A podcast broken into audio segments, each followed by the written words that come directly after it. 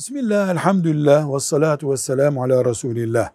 Kazancı haram olan bir insanın ikramı kabul edilip yenir mi? Diyoruz ki yüzde yüz haram kazanıyor, bu hiç helalle ilgisi yok denen birisinin ikramı yenmez. Ama helali var, haram da karışmış, onun ikramı yenebilir. Durumunu bilmiyorsak haline bakarız. Namaz kılıyor mu, iyi insan mı, ilişkileri helal mi? Bu kanaati kullanırız ama insanları şüpheli bir ortamda, septik bir mantıkla hep e, suçlu gibi görmenin doğruluğu yoktur. Velhamdülillahi Rabbil Alemin.